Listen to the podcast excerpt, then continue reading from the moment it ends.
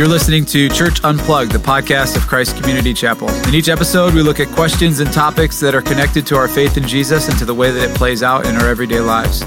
In this episode, we're talking about the question, what does it mean that we were created in the image of God? So one of the things that we know from Scripture is that God said that He created humans in His image. But what exactly does this mean, and what are the implications of this truth for our everyday lives?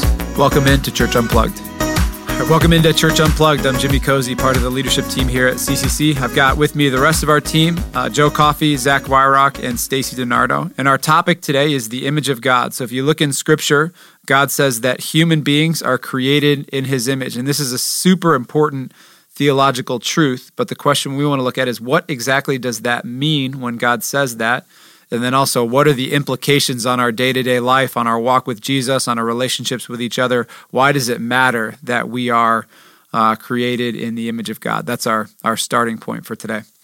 A good place to start would be to say that whatever image of God means, that when you read Genesis one, the, the clear kind of starting point is it means that people are special to God in a way that no one else, nothing else is. So God makes everything in Genesis one, and there's a rhythm to it. You know, He'll say, let there be this, and there's that. And then, then He says get, it's good. Yeah, and yeah. Then you get to yeah. people, and He says, let us make man in our image. That's new language, right? And uh, and and breathes, even— breathes life, life yeah, into them. Yeah, yeah. We're in very Genesis unique. two, yeah. forming them. And, and so I think at, at the base level, I would say that the Bible is affirming of everything that God's created, hence Him saying it's good. But that human beings occupy a special place in the heart of God. Okay, so what are the implications of, you know, I, when, even when Zach is talking like that, I, I think, man, it shows that we were made uh, to reflect something amazing. Yeah. The worse the you know the worse we look, the more distorted that image gets. The more the the further we are away from being like Jesus, we still have that value, that stamp, but it gets more and more distorted of what we were created to be. It also means that sin is uh, deeply personal to God because right. It is a misrepresentation. I mean, you're, you're given this this value of, uh, hey, you represent me, you are my image. And then the more we turn towards, I mean, this is kind of Paul's whole point in Romans one, the more we we turn away from God, the more we are insulting God. We are yeah. we are doing violence to the, the, I mean, in so much as we're able, we're doing violence to the the name and reputation and representation of God uh, to the world. That, that's a that's Yeah, we have that, that on the one side, and on the other side, it means that every person, no matter how distorted, is still sacred. Absolutely. Yeah.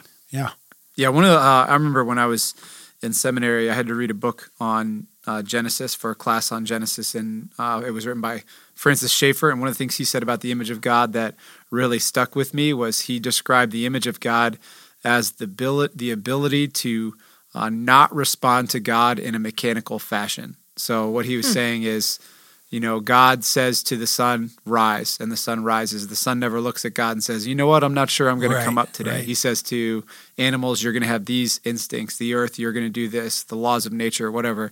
He says how it is, and it's not like the earth looks back at him and says, I think I'm going to spin counterclockwise today right, or right. whatever the case is. Whereas God can look at us and say, do this, don't do this. He looks at Adam and Eve and he says, don't eat from this tree in the center of the garden. And Eve says, ah, I think I'm going to give it a try because right. I'm interested in what's going to happen if I do. Yeah, C S. Lewis spun that in just a different way where he said that, I think it was C S. Lewis that said that human beings are the only wild animals. Every other animal, yeah, you know, yeah. It, it is doing Runs exactly what, what it was created to do.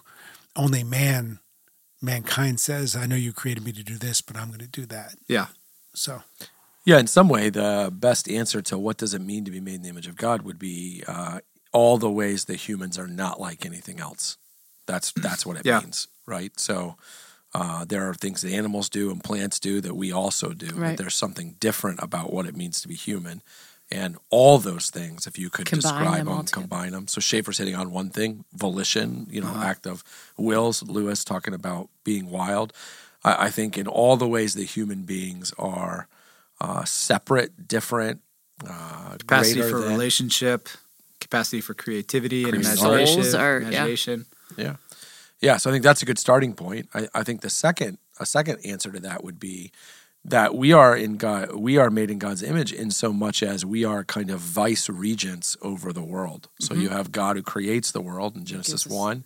Then he kind of gives it to Adam and Eve and says, or to all the people, and he says, hey, uh, have dominion over it, Follow right? Shape, earth, yeah. create, uh, build, and uh, releases uh, human beings to be the stewards over uh, this planet. And so part of what it means to be made in God's image is that we are God's representatives, his his caretakers of the planet that he has made, which is a tremendous responsibility. Absolutely. I mean, tre- tremendous, which communicates tremendous worth and value that God would would give us a task like that.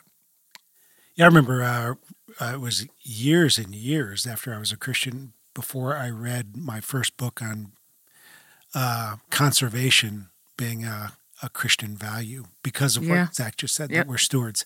Where I grew up in the, like, it's all going to burn. Yeah. Right. Yeah.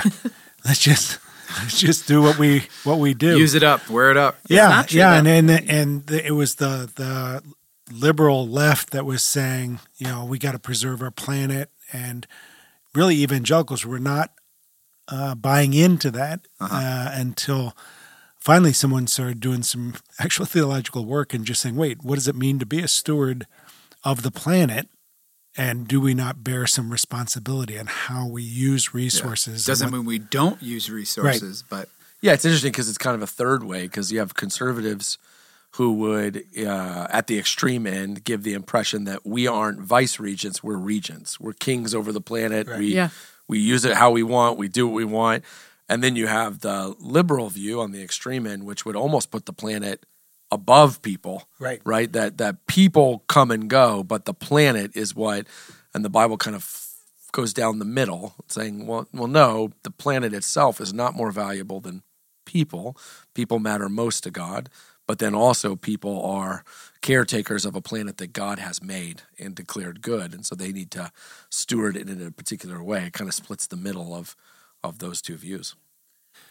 I was just going to, I think as a Christian who is an image bearer, if I think about this whole conversation, the thing that comes to mind for me is the way I should be viewing, caring, serving, and loving all of the other image bearers in my life that might not be Christians. And so even just approaching, yeah, I mean, to the beginning of this podcast, talking about the intrinsic value, the worth that people have that I think we can sometimes overlook or not think about when we look at, uh, if we think about people in our life that are just difficult or hard to deal with. So I don't know, a posture. Why did you look over at me? When you so a posture as Christians, recognizing like our burden for the um, other image bearers that yeah. aren't Christians. And, and that how their value is them. Inherent. And Absolutely. That's the thing. Yeah. Yeah. It isn't this idea that it's how fast you run or how high you no, jump it's not or how smart anything you they can are. Do. Or, just by yep. being human. You are imbued with value. Which is actually one of the most difficult things for if somebody is saying, I'm an atheist or I don't believe that yeah. God exists. It's tough to base. It's very difficult for them to find a reason for the dignity and worth of human, human rights. Beings. Yeah. Right? Yeah. Yeah. So like if somebody is saying that their worldview excludes any kind of higher power or excludes God completely, they really have a difficult time coming up with the basis for why they don't like racism. They really have a difficult time. I mean, if they really think about it, they'll I mean, say they, they don't like it. Just they like can it. Choose to, right. but right. but no. without the image of God, those those arguments fall well, flat. Well, and if you think about not only, uh, uh, and again, the church is full, our history is full of ups and downs, things we got wrong, things we got right. So I don't want to pretend that's not true. But if you think about things like the anti-racism uh, uh, bent of so many today, or yeah.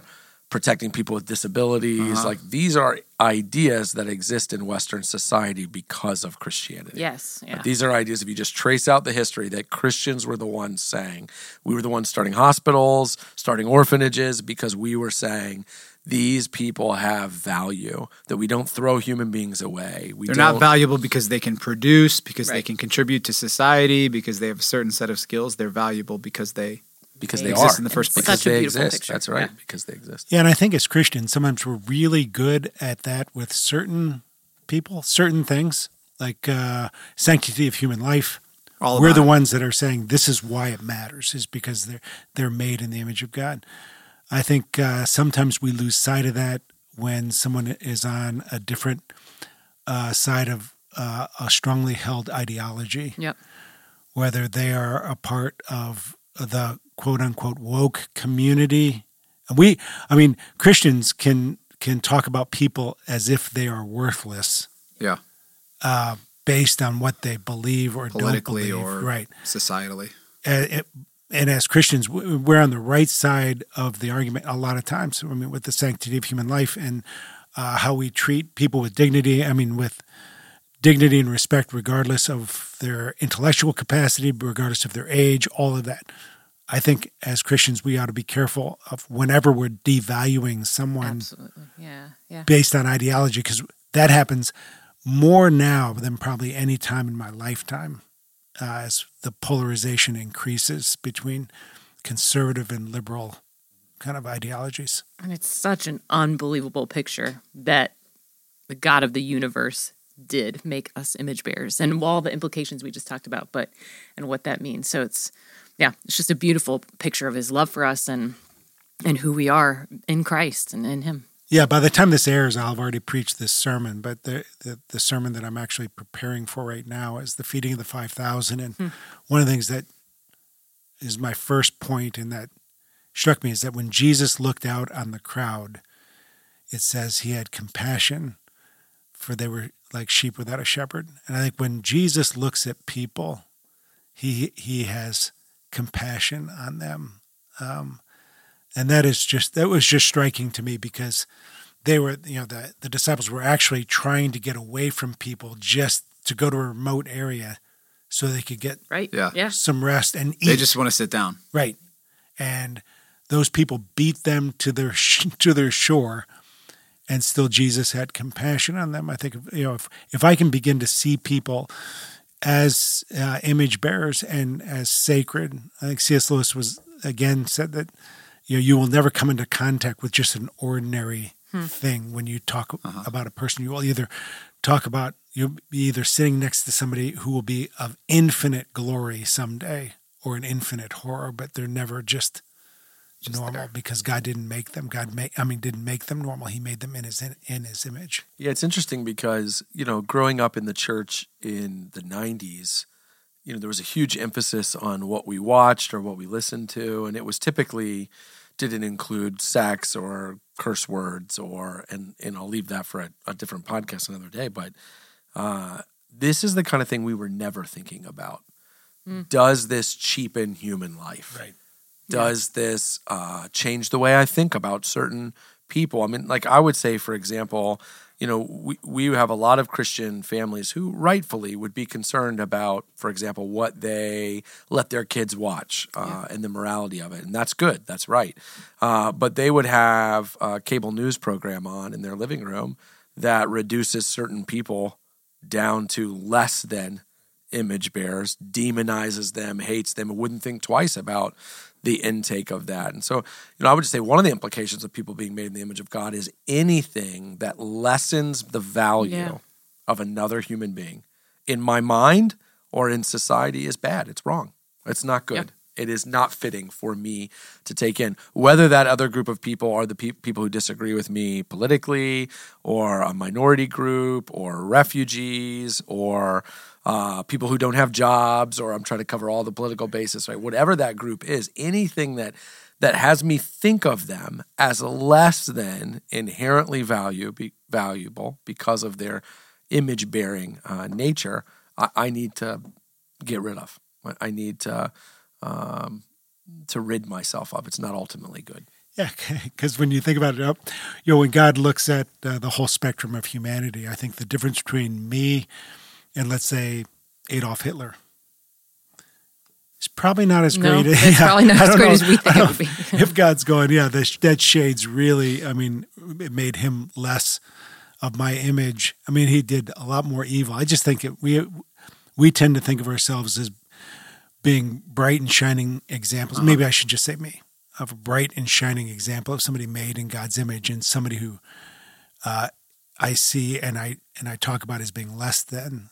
That they are much less than what I am. And I I think we ought to be careful of that yeah, too. And that the wave of hate is made up of lots of little drops of water. I mean, I think that's the thing, is like the the degradation of our culture now and the way we, we're not able to speak to right. each other. We're not, you know, so it's easy to go, well, really what difference does it make what I watch, what I listen to, what I say, what I think? I'm one person in a world of eight billion people. And it's like, yeah, but but this is how these things happen. Yeah.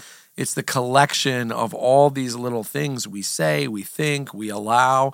And I think Christians are ones to say, listen, everyone's not right and what everyone's doing is not okay. But everyone has value. value. And the minute we start stripping people of their value, I'm out as a Christian. I I, I can't participate. I won't be part of it. Uh, I think it, it, it's impossible to know, but if every Christian started to think that way, it would create a wave of a different kind. Right. And even with your comparison of yourself to, to Adolf Hitler, I think there are some important, you know, factors in play there. Number one, as a follower of Jesus, you're redeemed and indwelt by the Holy Spirit, which means that, you know, your base impulses may be checked in a way right. that, but but that doesn't mean that the capability is not there for somebody to become more and more. Uh, and then also, it's a question of opportunity, you know, right. for for something like that to happen. I'm sure that at one point Adolf Hitler didn't wake up when he was an eight-year-old kid and say, you know what I'm going to do? I'm going to, yeah. you know, I'm going to initiate one of the greatest and largest genocides in the yeah. history of the world. And that goes back to what Zach was saying. It ta- it's it's little steps, little drops that make the wave, right? And so I think that we we need to be people that are always looking to uh, to reinforce the idea that people are sacred, people are worthwhile, right. and have value simply because of their their they're made in the image of God. Right. Yeah. You've been listening to Church Unplugged, the podcast of Christ Community Chapel. In each episode, we're going to look at topics and questions that are related to our faith in Jesus and to the way that it plays out in everyday life. We want your feedback. We want your suggestions. If you've got ideas or questions that you'd like to hear answered on the show, you can email us at churchunplugged at c c chapel dot com. We would love to hear from you. Thanks for listening.